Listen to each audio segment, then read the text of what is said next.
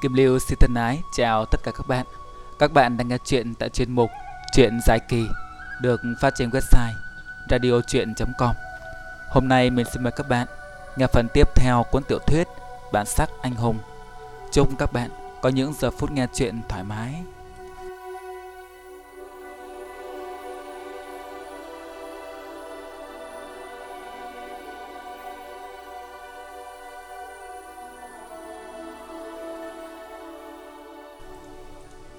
Tiếng hô của những tên đứng gác vừa dứt thì ba thanh mã tấu bén như gươm của chúng cũng đã bổ xuống. Xem ra chúng đã được dặn dò rất kỹ rằng chỉ cần có kẻ đến là phải xử lý ngay, không cần hỏi han gì nhiều. Thằng Long khi đến đây sớm đã thủ sẵn vũ khí, nó liền móc trong người ra một thanh đoạn côn ưa thích của mình. Thanh côn vung lên và chạm với ba thanh mã tấu, phát ra mấy tiếng choang choang chát chúa, trong đêm nghe rợn cả da gà. Thằng Long biết không thể nán lại lâu. Liền mua mua tít đoạn côn, đánh bạt ba tên lính gác ra, rồi phi thân qua đường tẩu thoát. Ba tên này đang định vượt tường đuổi theo, thì nghe có tiếng quát phía sau. Không cần đuổi theo. Thì ra là tên mặc áo chùm đầu đã trở ra sân. Hắn nói, không đợi được nữa, đưa người đi thôi. Mau chuẩn bị xe. Một tên dạ mạnh một cái, rồi chạy vào trong nhà. Một lát sau có tiếng xe gầm vang bên trong rồi ánh đèn pha sáng rực xé toang màn đêm. Võ Tài hiểu ra, thì ra chúng giấu xe hơi bên trong nhà, rõ ràng là chuẩn bị rất chu đáo. Không biết đám người này là ai, người bị bắt cóc trong kia rốt cuộc có thân phận gì mà phải phòng bị nghiêm ngặt như thế. Võ Tài nổi lòng hiếu kỳ, nhịn đau, nhẹ nhàng luồn các tàn cây mà leo lên nóc nhà. Nó men đam đầu mái hiên, nhìn xuống dưới thì thấy một chiếc xe hơi đã lăn bánh ra, ra ngoài sân. Cửa xe hai bên đều đã mở toang. Gã mặc áo trùm đầu đứng bên cạnh xe nhìn vào trong nhà, lại nghe tiếng người rục rã bên trong. Đi mau, mau lên. Có tiếng u ớ đáp lại, nghe giống tiếng của phụ nữ. Võ Tài hoảng hốt nghĩ thầm, bọn này bắt cóc con gái nhà người ta, chẳng lẽ lại là lũ buôn người? Mình nhất định phải cả bọn chúng lại. Dưới ánh đèn ô tô, nó thấy hai tên đàn em lôi lôi kéo kéo một người ở giữa từ trong nhà đi ra nhưng người này cực lực phản kháng khiến bọn chúng rất khó khăn. Ba tên kia thấy vậy, liền ùa đến hợp lực nhấc bổng người ấy lên, đem quăng vào trong xe.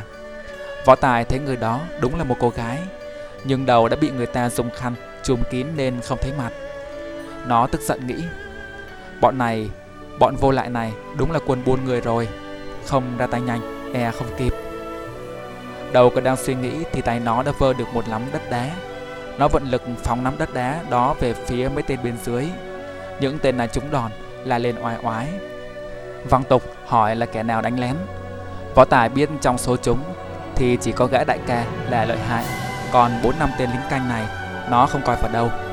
Từ trên mái nhà nó quát lớn. Bọn khốn kiếp bắt cóc con gái, mau bỏ người lại. Lời vừa dứt thì thân hình võ tài đã đáp xuống mặt đất, hiện ngang đứng trước toán người kia. Tên đại ca nhìn thân thủ của nó thì biết không phải loại thường, bèn nói Mày là ai mà lại thích siêu mũi vào chuyện thiên hạ, mau cút ngay. Võ Tài đáp Bọn buồn người các ngươi, khôn hồn thì hãy khoanh tay chịu chói, người của ta đã bao vây kín quanh đây rồi. Năm tên đàn em nghe vậy, giật bắn cả người, nhìn về phía đại ca của mình lo ngại. Nhưng tên đại ca là kẻ rất khôn ngoan, sao dễ bị gạt như vậy? Hắn quát. Bọn mày chở người đi, để tao lo liệu thằng nhóc này cho. Năm tên đàn em chỉ chờ có vậy Dạ một phát, rồi nhảy tót lên xe. Võ tài quát lên, Mau hành động. Từ phía bên kia đường, Bọn nhóc liền ồ ra. Thằng xuống và thằng Đen kéo theo một cái bao tải to phía sau. Những đứa còn lại trên tay cầm một cái lốp xe máy đang bốc cháy rừng rực. Chúng quăng mấy cái lốp xe vào chiếc ô tô. Tiếp theo, thằng Cội và thằng Đen đổ cái bao tải ra đường, Thì ra toàn là đá. Tám đứa con nít bu lại, nhặt đá ném tới tấp về phía năm tên đàn em ngồi trong xe, khiến chúng bối rối vô cùng. Tên đại ca quát, mau đưa người đi. Chiếc ô tô rồ máy, đèn pha xuyên thủng màn đêm. Bỗng có một bóng người từ trên không nhảy xuống mui xe. Thì ra là thằng Long, nó đã quay trở lại. Nó nhè răng nói, muốn chạy à, đâu có dễ. Nói xong nó phang đoạn côn đập tan kính trước chiếc xe thọc tay vào trong sách cổ một tên quăng ra ngoài. Biến cố này xảy ra quá bất ngờ, khiến cả năm tên không kịp trợ tay. Bốn tên trong xe thấy đã không thể chạy được nữa, liền rút mã tấu xuống xe nghênh địch. Tên đại ca lại quát, mau gọi thêm người. Võ Tài hoảng hốt nói, cản bọn chúng lại. Nó biết nếu đồng bọn của những tên này kéo tới thì khó lòng chạy thoát. Lời vừa dứt ra miệng thì một bóng đen đã xuất hiện trước mắt nó. Tên đại ca mặc áo chùm đầu, cuối cùng đã động thủ. Chảo của hắn từ trên không, xé gió chụp xuống đầu võ tài. Thế công rất dũng mãnh. Võ tài chỉ nhìn chiêu đầu, đã biết người này là một đại cao thủ. Muốn thắng e rằng không dễ. Thầy hắn ta đã đánh tới. Nó thi triển chiêu thiết bàn kiều, bật người về sau tránh đòn. Mồm lại hét lên. Mấy đứa mau cứu. Chữ người chưa thốt ra thì đã thấy bóng trưởng của tên đại ca đánh tới. Võ tài kinh hãi không dám phân tâm nữa, vội thu trưởng nghênh địch. Hai trưởng chạm nhau nghe bịch một tiếng, thân người nó loạn trạng lui về sau, lưng đập vào cột nhà. Tên đại ca cũng lui liền mấy bước, thân hình lão đảo một chút rồi đứng vững lại ngay. Võ tài khi đó mới nhìn rõ hắn, đó là một kẻ rất cao to, nhưng lại đeo một cái mặt nạ màu đen hình thù kỳ quái, cười không ra cười, mếu không ra mếu, nên không biết khuôn mặt thật của hắn trông thế nào. Nó thầm nghĩ kẻ này hành động thật vô cùng cẩn thận. Tên đại ca thốt lên một tiếng, giọng điệu rất ngạc nhiên. Là ngươi? Võ Tài lấy làm khó hiểu đáp. Là ta thì đã sao?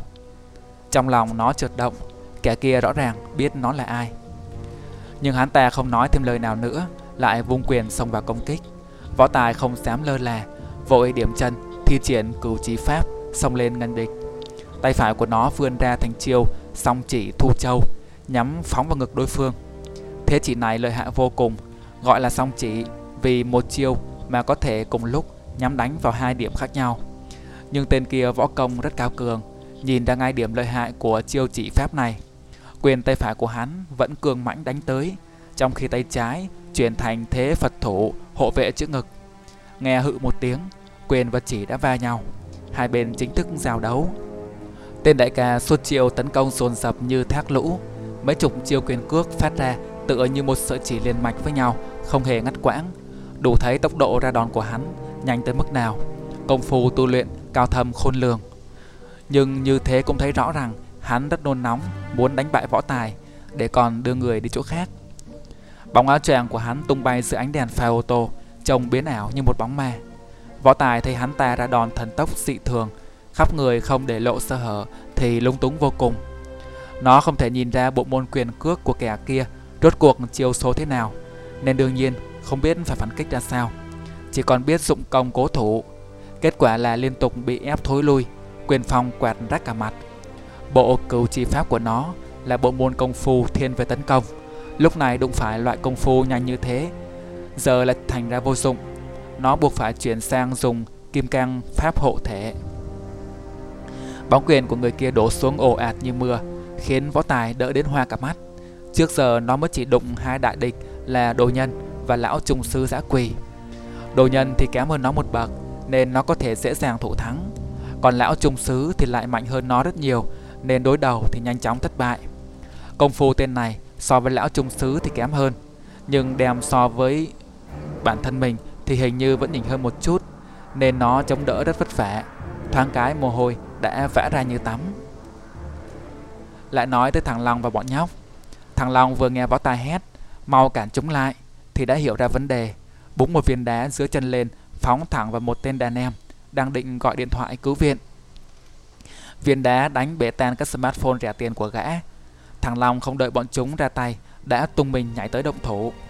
Năm tên đàn em lúc đó, máu nóng cũng đã nổi lên, liền gộp lại thành một bầy, ùa lên giáp công. Tiếng đoạn côn va và mã tấu lang càng vang lên không ngớt. Phía bên kia, tiếng quyền cước của võ tài và tên đại ca cũng dồn dập truyền lại. Bọn nhóc xem đánh nhau chố cả mắt. Thằng quậy vội nói, tao chạy vào xe cứu người, bọn mày nhặt đá, ném mấy thằng nó giúp anh Tài với anh Long đi. Nhớ căn mà ném, ném bừa vào quần ta thì bỏ mẹ. Vừa nói ra câu đó thì nó đưa tay bụng miệng lại, vì nhớ tới lời của võ tài không cho phép nói tục. Đám nhóc gật đầu lia lịa lại nhặt đá lăm le nhằm vào mấy tên đàn em và tên đại ca mà ném tới. Nhưng đôi bên giao tranh kịch liệt quá, Cứ đảo qua đảo lại, Không ngừng khiến chúng bối rối. Không biết có nên ra tay hay không, Chỉ sợ ném vào người của mình. Thằng cội lao vào trong xe. Bên trong xe có một người bị túi vải chùm kín đầu. Nó gỡ túi vải ra Mồm người ấy bị nhét một miếng vải to tướng. Nó lại gỡ miếng vải ra. Trong xe ánh đèn lờ mờ, không nhìn rõ khuôn mặt. Nhưng hình như là một cô gái trẻ. Cô ta liền nói ờ, Ở hông chị có dao Cắt dây chó cho chị. Thằng cuội lai hoái Rút con dao nhỏ được xấu kín đáo bên hông cô gái Rồi cắt đứt dây chói. Cô gái đó thoát nạn liền nhảy ra ngoài. Dưới ánh đèn pha ô tô, gương mặt của nàng tiêu tụy và hốc hác, nhưng vẫn không làm giảm sút đi vẻ đẹp như thiên thần của nàng. Đó chính là Hoa Mai. Hoa Mai đảo mắt quan sát cục diện, thấy võ tài càng đánh càng đúng thế. Đám con nít tuy muốn ném đá trợ giúp, nhưng hai người cứ cuốn vào nhau mà đánh, nên chúng không dám ra tay, sợ sẽ ném chung võ tài. Thế nên cả đám chỉ còn biết lơ ngơ đứng nhìn mà thôi. Hoa Mai liền bảo bọn nhóc Mấy đứa chia ra mà giúp anh Long đi Nói xong nàng vung trưởng nhảy vào vòng chiến Cùng với võ tài giáp công tên kia Võ tài theo Hoa Mai bỗng dưng xuất hiện Thì vô cùng ngạc nhiên xen lẫn mừng rỡ nhưng tay chân và đầu óc của nó Còn đang bận túi bụi đối phó với gã đeo mặt nạ Nên không nói được gì với nàng Nàng nói, Có gì từ từ nói, Đánh chết tên này trước đã Võ tài gật đầu, Rồi hai người chia nhau trên dưới mà công kích gã đại ca Hắn ta đeo mặt nạ nên không rõ khuôn mặt biểu cảm ra sao. Nhưng cứ xem quyền cước hắn xuất ra càng lúc càng mãnh liệt và thâm độc thì võ tài đoán hắn chắc chắn đang rất tức giận. Thế nhưng công phu của hắn vốn chỉ nhìn hơn võ tài một chút, giờ lại có thêm hoa mai trợ công nên hắn lập tức rơi vào thế hạ phong. Đang ở thế công như phá núi, dần chuyển lại thế thủ. Hoa mai và võ tài phối hợp rất ăn ý, một người vung quyền đánh bên trên, một người phát cước đánh bên dưới một người thủ thì một người công Đánh cho tên đại ca toát hết mồ hôi Tay chân luống cuống Phía bên kia một mình thằng Long Địch năm tên đàn em Thế trận ngang ngửa Cả hai bên chưa ai bị tổn thương gì Nhưng nó chỉ có một mình, Đánh lâu chắc chắn sẽ mất sức Chỉ cần sơ sẩy bị dính một đao Thì coi như xong Bọn nhóc thấy cứ đứng nhìn thì không phải là anh em Thằng cuội ngẫm nghĩ lời hoa mai, Rồi chợt nảy ra ý kiến nói Bọn mình chia thành hai phe, mỗi phe đánh một thằng cho anh Long. Võ Tài đang kịch đấu nghe thấy đám nhóc chủ tính như vậy thì hoảng hốt vô cùng. Nó quát lên. Mấy đứa đứng tránh xa ra. Lại nghe thằng đen nói. Nó có dao đấy, chém chúng thì chết. Thằng quậy lại nói. Sợ gì bọn nó? Hoa Mai lên tiếng hướng dẫn bọn nhóc. Mấy đứa chia ra trước sau mà đánh, cướp đao của nó trước. Lời vừa dứt, tám đứa chia thành hai tốp nhảy vào quần ẩu. Hai tên đàn em nhanh chóng bị bọn nhóc tách ra khỏi phòng chiến. Hai tên này bỗng dưng thấy một đám nhóc lóc cha lóc chóc bù lấy mình thì rất bối rối và hoảng hốt.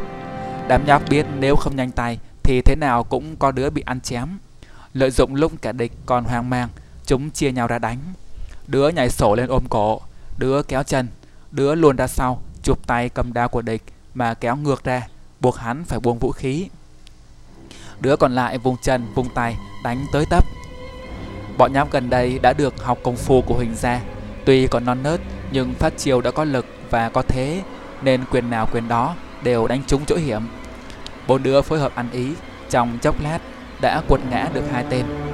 Thằng Long rành tay, đoạn côn múa ra như quạt máy, vùng bên nọ đập bên kia tới tấp, nhanh chóng chiếm thế thượng phòng. Đang lúc kịch đấu bỗng nghe có tiếng người xôn xao ngoài đường, một diễn biến không ai ngờ tới. Những âm thanh ấy làm cả bọn phải khựng lại. Võ Tài nghe thấy có tiếng người nói Phía bên kia, đúng là chỗ đó Hình như đang có đánh nhau rồi lại nghe tiếng xe gắn máy đua nhau kéo tới. Cứ nghe tiếng thì biết số người đến không phải là ít. Lại nghe có tiếng quát lớn. Dùng bom khói. Võ Tài nhận ra đó là tiếng tên đại ca. Hắn vừa dứt lời, Bỗng từ dưới mặt đất, Một đám khói đen mù mịt bốc lên. Năm tên đàn em nghe lệnh đại ca, liền đồng loạt rút ra trong người ra thứ gì đó, rồi quăng xuống đất. Võ tài biết ngay, đó là bom khói mà tên đại ca vừa đề cập tới. Vì cái thứ đó, vừa chạm đất thì khói đã bốc lên mù mịt che kín cả một cái sân rộng trong đám khói đen không thể nhìn rõ thứ gì võ tài của quạng nắm được một cánh tay mềm mại biết ngay đó là hoa mai Bàn tay nàng bất giác cũng nắm chặt tay nó. Bỗng nó nghe hai bả vai đau nhói, rồi đến là hai bắp đùi cũng nhói lên một cơn đau. Tiếp theo toàn thân mềm nhũn, tưởng chừng như không đứng vững được nữa. Nó kêu khổ trong bụng. Chết rồi, bị hắn điểm huyệt. Rồi nó thấy mình bị lôi đi, vì khói đen dày quá nên không rõ kẻ nào ra tay. Nhưng chẳng cần đoán cũng biết là gã đeo mặt nạ rồi. Nó thấy mình bị quăng vào trong xe. Tiếp theo là một người khác nữa cũng bị quăng vào theo. Nó nhận ra là Ham Mai vì nghe được mùi hương trên người nàng. Võ Tài hốt hoảng hỏi, em có sao không? Nàng khẽ đáp, em không sao, nhưng chân tay bị điểm huyệt rồi, không nhắc lên nổi nữa. Lại thấy có người chui vào trong xe, rồi tiếng cửa xe đóng rầm một cái. Chiếc xe rồ máy phi ra đường, rồi đạp ga chạy mất hút.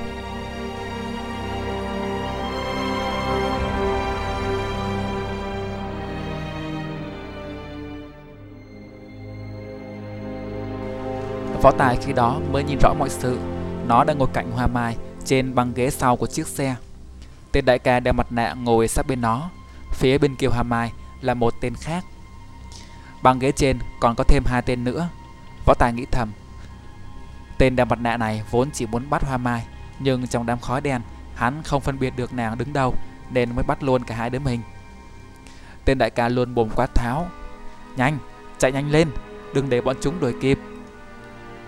Võ Tài nhìn về phía trước, thấy cửa kính chiếc xe đã bị đập bể tan tành. Tác giả đương nhiên là thằng Long. Gió tạt vào lồng lộng. Phía trước chiếc xe có một chiếc mô tô đang đảo bánh kịch liệt trên đường do hai tên đàn em còn lại điều khiển. Nhưng chúng làm gì mà vội vã như vậy? Chợt nghe phía sau có tiếng ồn ào. Võ Tài quay phát lại nhìn.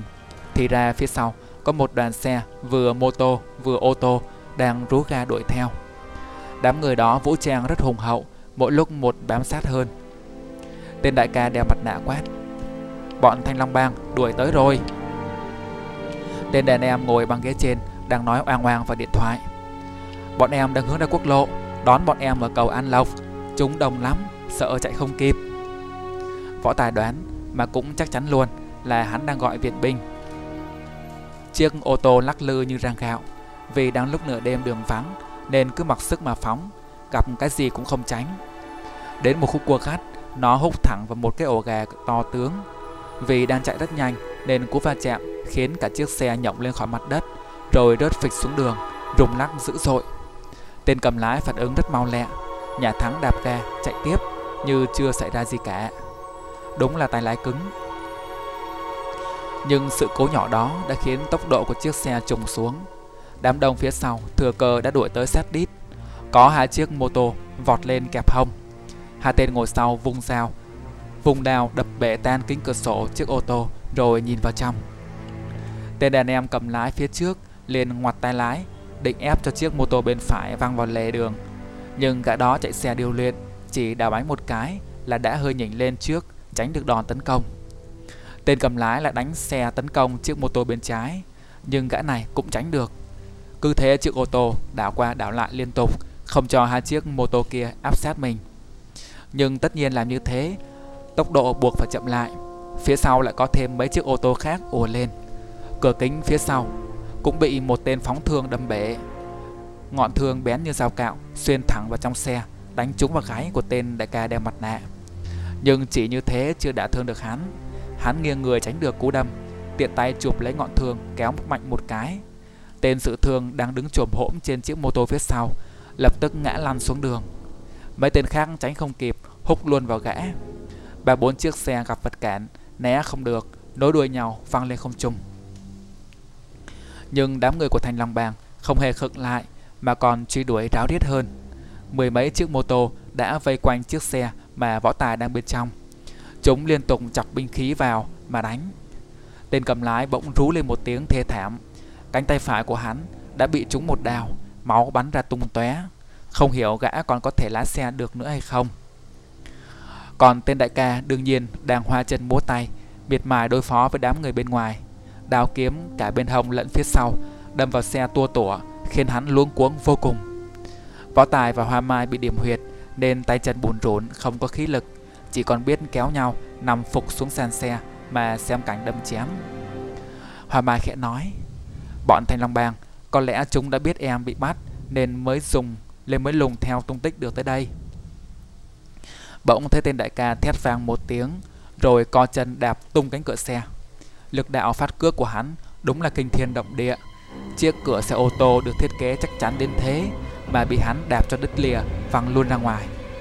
Mấy tên chạy mô tô đang máu đánh, làm sao ngờ được cánh cửa xe lại bay ra như thế. Chớp mắt, ba bốn chiếc xe đã bị đánh văng vào lề. Võ Tài lại nghe thấy trong xe có tiếng kêu thảm. Ra là tên đàn em khi nãy ngồi cạnh Hoa Mai đã bị trúng đao vào ngực. Nhưng hắn biết đây là giờ phút sinh tử nên vẫn cắn răng điên cuồng chống trả. Hai bên cứ thế bám đuổi, đâm chém nhau chạy miết trên đường. Cảnh rượt đuổi làm láo loạn đường phố. Những quán nhậu khuya khi đó vẫn còn đang đông khách. Ai thấy cũng đều đổ ra đường xem. Những kẻ xấu số bị loại sớm ra khỏi cuộc rượt đuổi đều được bàn dân thiên hạ nhanh chóng lôi vào lề đường chờ công an đến xử lý. Lắm người hiếu kỳ còn vội lấy xe chạy theo mà xem cho rõ. Không ít kẻ chớp thời cơ mà quay phim chụp hình lia lịa. Nhưng tất nhiên ai cũng chỉ dám chạy theo phía xa xa để khỏi rước họa vào thân. Kể cũng phải, hiếm khi có cuộc náo nhiệt lớn đến như vậy. Bên phía tên đại ca, cảnh giao đấu còn ác liệt hơn. Một chiếc ô tô đã vọt lên, thế chỗ mấy chiếc mô tô mà kẹp hông chiếc xe của phó tài. Chiếc ô tô đó là loại bán tải, phía sau thùng xe chở tới gần chục tên khác. Hai chiếc xe vừa áp sát, những tên này lập tức nhảy qua mui xe đối phương, từ trên đánh xuống. Cánh cửa xe khi nãy đã bị tên đại ca đạp văng, nên không gian chiến đấu tương đối rộng rãi. Tên đại ca cầm đao, cứ hết đỡ gạt rồi lại đâm chém, còn cố vươn người hẳn ra ngoài mà công kích địch thủ, thân pháp vô cùng linh hoạt. Bỗng lại nghe có một tiếng rú thê lương khác rống vang. Chiếc xe lồng lên dữ dội rồi trao qua đảo lại mãnh liệt, khiến cho võ tài chóng cả mặt. Thì ra tên cầm lái đã bị chặt đứt mất cánh tay trái. Hắn đau quá không chịu nổi nên mới rú lên như vậy. Thần chí mê man khiến chiếc xe mất lái. Nhưng hắn quả cũng là kẻ gan lì, vẫn cứ đạp ga phóng tới không hề chậm lại. Lại nghe trên đường có tiếng ồn ào náo động từ phía trước truyền tới. Võ tài ngước mắt nhìn lên thì thấy xe đã chạy tới một cây cầu. Đầu cầu có gắn tấm bảng nhỏ màu xanh viết cầu An Lộc. Phía đầu cầu bên kia, một đoàn người xe đông đảo đã dàn hàng ra chặn giữa đường. Chính bọn chúng đang rú ga để lấy khí thế. Tiếng nẹt ga móc bô của mấy chục chiếc xe đủ loại chấn động trong đêm vắng, nghe mà đinh tai nhức óc. Tên đàn em ngồi cạnh tài xế mừng rỡ nói: "Anh em, anh em ta tới rồi, tới rồi." Tên này tình trạng cũng rất thê thảm, khắp người bê bết máu, nhưng vì đám người Thanh Long Bang muốn chặn chiếc xe lại nên chỉ tập trung tấn công tên cầm lái, thế nên thương thế của hắn cũng đỡ hơn được phần nào. Đám người thành lòng bàng thấy phía trước quân địch hùng hậu thì đều chậm chậm dừng lại bên này cầu, không dám khinh suốt bám theo nữa. Chiếc ô tô thoát khỏi sự truy cản của địch, nhanh chóng vọt qua bên kia cầu, hòa vào đồng bọn. Hai phe lúc đó giàn quân đứng hai bên cầu, gườm gườm nhìn nhau. Mà cả hai đều là những băng nhóm giang hồ lão luyện, tất nhiên sẽ không ai bỏ chạy. Thế nên trước mắt chắc chắn phải xảy ra một cuộc giao tranh. Võ Tài trong lòng rất băn khoăn, không rõ đám người mới xuất hiện là ai. Ở Sài Gòn này, chẳng lẽ ngoài Liên Hoa Bang và Thanh Long Bang ra, vẫn còn một thế lực thứ ba hay sao? Nó quay sang nhìn Hoa Mai, nàng nhẹ nhẹ lắc đầu, tỏ ý cũng không biết. Bỗng có một chiếc ô tô sang trọng từ xa chạy tới, đổ lại bên phía Thanh Long Bang. Trên xe hai người bước xuống. Võ Tài ngước mắt nhìn, thì ra đó là đồ nhân và đại ca cuồng phong của bộ tứ bất tử. Đám lâu la thấy chủ tướng đã đến, đều dạt ra tránh đường. Cuồng phong và đồ nhân cùng bước lên trước. Cuồng phong cất tiếng nói, nội công của gã sung mãn, nên tiếng nói vang rền, cách một cây cầu mà vẫn nghe rõ một một. Trong các người, ai lớn nhất mới bước ra nói chuyện. Võ Tài thấy tên đại ca đeo mặt nạ, từ từ bước xuống xe tiến lên. Thì ra trong đám người cứu viện cũng không ai có vai phế lớn hơn hắn. Khi nãy hắn kịch chiến một trận mà trên người vẫn chưa dính vết thương nào, không rõ là do may mắn hay do bản lĩnh hắn cao cường. Hắn cất tiếng đáp: "Có chuyện gì?" Âm thanh cũng vang sội nhưng vẫn còn kém đối phương một chút. Võ Tài vừa nghe là biết nội công của hắn thua xa Cuồng Phong. Cuồng Phong lại tiến lên trên cầu thêm một đoạn nữa nói: "Các người là ai? Hãy khai danh tính đi." Tên đeo mặt nạ nói Không danh không tính Bọn ta với Thanh Long Bang cũng không thù không oán, Cớ sao lại đuổi cùng giết tận như vậy? Quân Phong nói, Không thù không oán, Vậy mà các người dám to gan Bắt người trong Thanh Long Bang, Rõ ràng là không coi bọn ta vào đâu. Thanh Long Bang chẳng lẽ lại để cho một đám người không danh không tánh xem thường sao? Nói tới đây, Giọng hắn đã trở nên trầm trọng hơn nhiều, Âm thanh pha lẫn sự tức giận. Tên đeo mặt nạ đang định đáp lời, Thì phía sau nghe có người lên tiếng. Thanh Long Bang bắt người được, Chẳng lẽ bọn ta lại không? Tiếng nói đó vang rền như sấm, Truyền đi trong không gian. Tên đeo mặt nạ vừa nghe thấy, Vội cúi người lui về phía sau. Võ Tài khi đó mới để ý Có một chiếc ô tô khác vừa mới đến. Trên xe có một người đàn ông bước xuống. Người này thân hình to lớn, Mặc áo khoác rộng, Che kín từ đầu đến chân. Trên mặt cũng lại mang mặt nạ. Hắn có lẽ mới là đại ca đích thực Của bọn người này. Tên đại ca mới đến, Bước lên trước rồi lại nói, Giọng điệu khinh khỉnh xem thường. Thành Long Bang dựa vào cái gì Mà đòi quản chuyện của người khác? Trên mặt cuồng phong sắc tế hiện lên. Thành Long Bang trước này thế lực cực lớn. Câu nói đó có khác gì tát thẳng vào mặt gã. Gã tuy là người từng trải, Tính tình thâm trầm, thận trọng, Nhưng đối phương đã nói thế Mà vẫn nhượng bộ thì đúng là quá mất mặt. Hắn tức giận quát.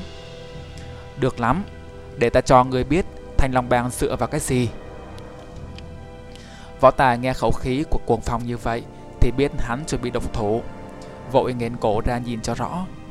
Cuồng phong đưa tay phải lên ngang bụng, Ngón tay câu lại thành thế ôm cầu. Thân hình hắn hơi khẽ rung động. Trời không có gió, Mà bộ áo khoác đi đêm của hắn bỗng phình ra như một cái túi hơi. Trung quanh bụi đường bốc, bỗng dưng bốc lên mù mịt, Tạo thành một cái vòng xoáy bao quanh thân hắn. Đám đàn em phía sau thấy đại ca động thủ Thì lại càng rú ga inh ỏi trợ oai.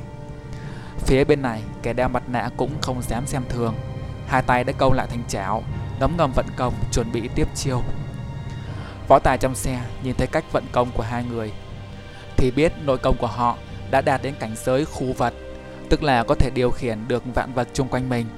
Chỉ có những bậc đại cao thủ Thì nội công mới đạt đến cảnh giới xuất quỷ nhập thần này mà thôi. Người nội công càng thâm hậu thì khả năng khu vật càng mạnh mẽ Trước giờ ngoài cha nó là huynh trưởng môn ra Thì nó chỉ thấy có đại sư huynh là Võ Đức Và nhị sư huynh là Trần Hãn Mới làm được chuyện này còn như tam sư huynh Lý Nguyên, tuy võ công cũng rất cao thâm, nhưng nội công cũng chưa đạt đến mức này. Bỗng nghe cuồng phong thét lên một tiếng, rồi tung mình nhảy về phía kẻ đa mặt nạ. Cú nhảy cất thân hình hắn lên cao tới mười mấy thước. Từ trên không trung, tay phải của hắn liên tục xoay tròn, phát ra một luồng kinh lực mãnh liệt, cuốn cát bụi thành một cái vòi rồng lơ lửng giữa trời. Rồi hắn phóng ra một trường, đẩy cái vòi rồng phóng thẳng về phía đối phương. Kẻ đeo mặt nạ cũng không hề né tránh Hắn thét lớn đưa tay ra trước ngực Vẽ thành một vòng tròn Công lực trong người tuôn ra ngoài Biến thành một bức màn chắn màu xanh xương mờ ảo Hướng chọn lấy trường của cuồng phong Cái vòi rồng gặp phải bức tường chắn Tựa như nước hắt vào tường Cắt bụi túa ra tung tóe mù mịt Đất cát chưa tan hết Thì cuồng phong từ trên không Lại vung trưởng đánh xuống Sắc mặt của hắn tím xanh Chứng tỏ trưởng này đã vận hết 10 thành công lực quyết dạy cho tên kia một bài học ra trò. Kẻ đeo mặt nạ thu hai tay về, rồi lại vận lực đẩy song trưởng lên, hứng lấy đơn trưởng của đối phương. Hai trưởng chạm nhau, nghe huịch một tiếng. Cả hai đồng thời lùi về sau liền mấy bước, rồi cùng đứng bất động. Một lúc sau cuồng phong nói, Được lắm, xem ra cũng có chút bản lĩnh. Võ Tài thấy hai người bọn họ chỉ qua lại hai trưởng, cũng đủ biết là võ công gần như ngang nhau. Nếu tiếp tục đấu thì trong một chốc khó phần thắng bại. Người đeo mặt nạ cất giọng nói. Vẫn thường nghe danh tứ bất tử võ công cao thâm, lờ đồn quả thật không sai. Cuồng Phong lại nói, đã là người trong giang hồ cả, sao còn giấu giếm mặt mũi thật làm chi? Làm như vậy, há chẳng phải loại rùa rụt cổ ư? Người đeo mặt nạ buông ra một tiếng cười nhạt nói, điều này xin thứ cho tại hạ vô lễ. Đeo mặt nạ vốn là thói quen của tại hạ khi hành sự, không liên quan gì đến việc giấu hay không giấu mặt thật cả. Cuồng Phong nói, chứ không phải người dám đụng tới Thanh Long Bang, sợ sau này sẽ bị truy sát, nên mới sợ cái trò đeo mặt nạ đấy ư. Cuồng Phong vốn là kẻ rất khôn ngoan, khi nãy giao trưởng với đối phương đã biết người này công phu cực kỳ lợi hại. Trên giang hồ tính ra, số người có được bản lĩnh như vậy không được là bao. Các nhân vật lợi hại trong các bang các phái nổi tiếng hắn đều nắm rõ, nhưng trước sau cũng không đoán ra được la lịch của kẻ này, nên muốn dùng lời nói khích để cho hắn phải tháo cái mặt nạ ấy ra. Kẻ đeo mặt nạ nói, quả thần tại hạ đây là kẻ vô danh tiểu tốt, không bang không phái, có xấu mặt hay không cũng chẳng sao cả, tên tuổi cũng không tiện xưng ra. Trước giờ Thanh Long Bang cũng không thù không oán. Cuồng phòng thấy kẻ kia nhất định không chịu khai danh khai tính, đành nói sang chuyện khác. Đã không thù không oán, không quen không biết, tại sao lại dám cướp người trong tay Thanh Long Bang? Người kia nói, người tại hạ cướp về vốn là tiểu thư của bang chủ Liên Hoa Bang lừng lẫy tiếng tăm. Chẳng lẽ cô ấy là người của Thanh Long Bang các vị sao? Cuồng phòng tức khí nói, bất kể là thế nào, các người đã dám lẻn vào Thanh Long Bang cướp người, như thế là công khai đống chống đối với bọn ta. Bây giờ ta cho các người cơ hội cuối cùng, mau sao người ra đây. Kẻ kia cười đáp, thứ lỗi cho tại hạ không thể tuân mệnh. Cuồng phòng thấy dùng lời đã không thể giải quyết được vấn đề, hai tay lại ngấm ngầm vận lực, chuẩn bị xông lên. Bụi đất quanh người hắn, ta lại rung động. Giữa lúc ấy, chợt nghe phía dưới sông có tiếng ồn ào truyền lại. Mọi người bất giác đều quay nhìn xuống. Võ Tài và Hoa Mai cũng vội chuyển ánh mắt nhìn về phía dòng sông. Chỉ thấy xa xa trên mặt nước tối tăm, ánh điện loang loáng, một đoàn mấy chục chiếc cano đang cưỡi sóng kéo nhau tiến lại. Trên mỗi chiếc cano lại chở theo ba bốn người. Đi đầu là một chiếc xuồng máy khá lớn, có hai người sóng vai đứng trên mui thuyền. Thân hình họ cao lớn, nhìn xa tựa như đang cưỡi thuyền mà tiến tới. Đoàn thuyền đến dưới cầu thì chia ra hai tốp. Tốp thứ nhất điều khiển cano tỏa ra dưới sông vây lấy cây cầu. Tốp thứ hai chừng hơn trăm tên tung người lên bờ, nhanh chóng vây kín hai đầu cầu lại. Thân thủ của những người này hết sức mau lẹ, rõ ràng đều là những người giỏi võ. Chỉ trong chớp nhoáng, đoàn người vừa tới đã phong tỏa cục diện. Hai người đi đầu đứng trên chiếc xuồng lớn cất tiếng nói. Hoa mai tiểu thư có trên đó không? Bọn thuộc hạ vâng lệnh bang chủ đến đón tiểu thư về. Nói rồi cả hai đồng loạt cất mình nhảy lên trên cầu. Mặt cầu cách, cách mặt nước chừng 5 mét mà họ chỉ khẽ nhún chân là đã lên tới nơi. Thần pháp hết sức nhẹ nhàng, tựa như một làn gió. Đủ thấy võ công không phải tầm thường. Hoa Mai vừa trông thấy thì giật mình khẽ nói là Đông Sứ Huệ Hoa và Tây Sứ Lan Hoa. Bọn họ tới cả rồi. Võ Tài nói, vậy thì tốt quá, có họ ở đây thì em được cứu rồi. Hoa Mai lắc đầu nói, không, em không muốn về nhà. Khó khăn lắm mới có cơ hội trốn đi được. Anh mau vận công xả khai huyệt đạo, rồi chúng ta lợi dụng lúc bọn họ đang mà đánh nhau, rồi lẻn đi. Võ Tài rất ngạc nhiên trước cách cư xử của nàng. Đang định mở miệng hỏi, thì nàng đã nắm lấy tay mà nói, anh làm theo ý em đi. Nó thấy trong mắt nàng vẻ van lơn. Giữa lúc đó thì nghe thấy tiếng cuồng phong nói, Hóa ra là hai vị đông sứ Huệ Hoa và Tây sứ Lan Hoa, thật hân hạnh. Hai vị tới đây thật tốt, kẻ bắt giữ tiểu thư Hoa Mai hiện đang ở đằng kia. Hai người mới đến thân hình cao lớn dị thường. Một người có khuôn mặt tam giác, nước da vàng ửng, dưới ánh điện đường trông càng sẫm màu hơn. Tuổi tác ước chừng hơn 40. Hắn ta chính là Đông sứ Huệ Hoa. Người còn lại mặt vuông chữ điền, lông mày rậm rạp như sâu róm, nước da tái xanh. Đây chính là Tây sứ Lan Hoa, lớn hơn Đông sứ vài tuổi. Đồng sứ nghe cuồng phong nói, liền cung tay đáp lễ. Ra là cuồng phong, người đứng đầu trong tứ bất tử, nghe danh đã lâu, hôm nay được gặp gỡ thật hân hạnh. Lời lẽ của gã tuy khách sáo, nhưng lại có phần lãnh đạm thờ ơ, rõ ràng là không mấy vui vẻ.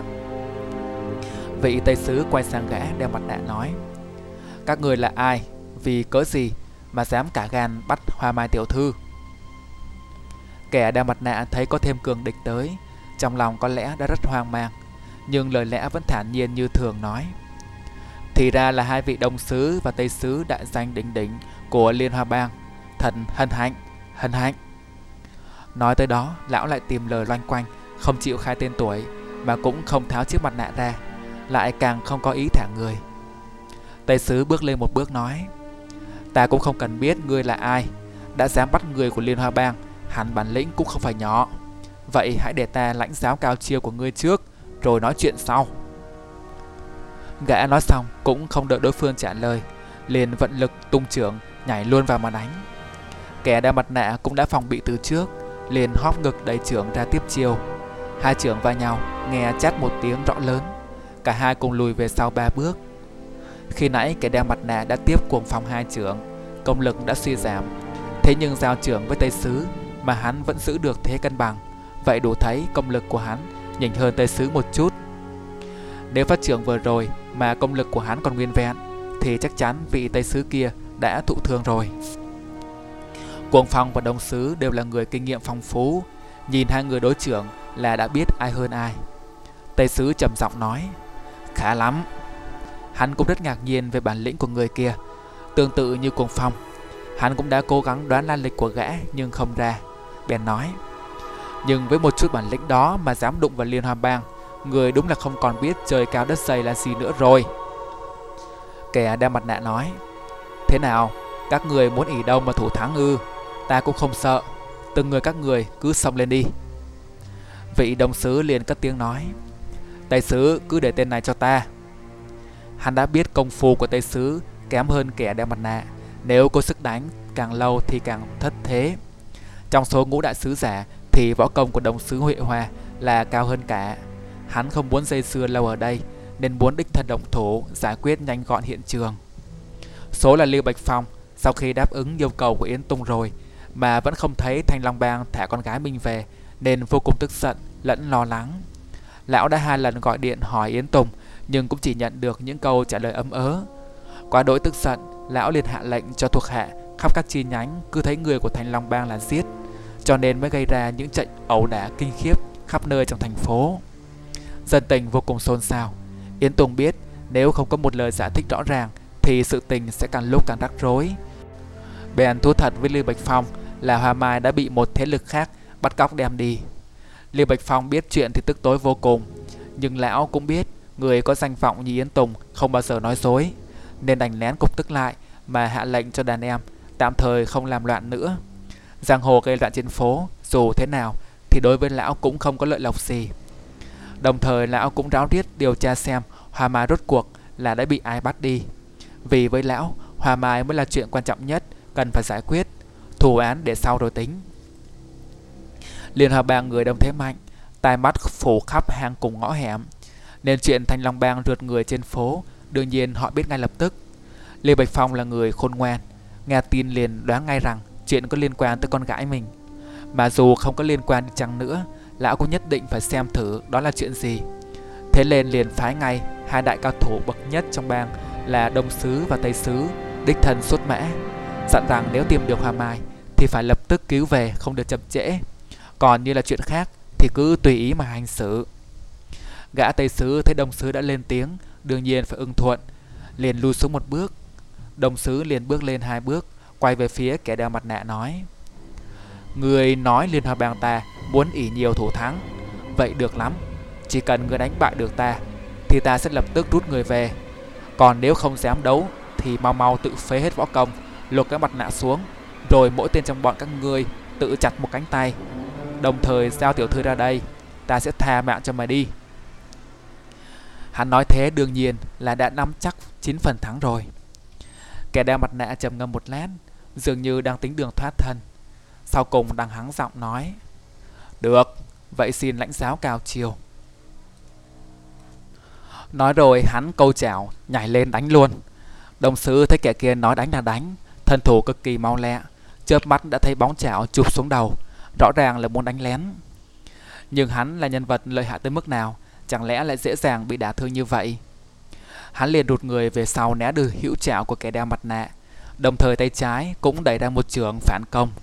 Trường phong ồ ạt tuôn ra, bức kẻ kia phải chậm lại một nhịp, rồi cả hai lại cùng thét lên xông vào nhau kịch đấu.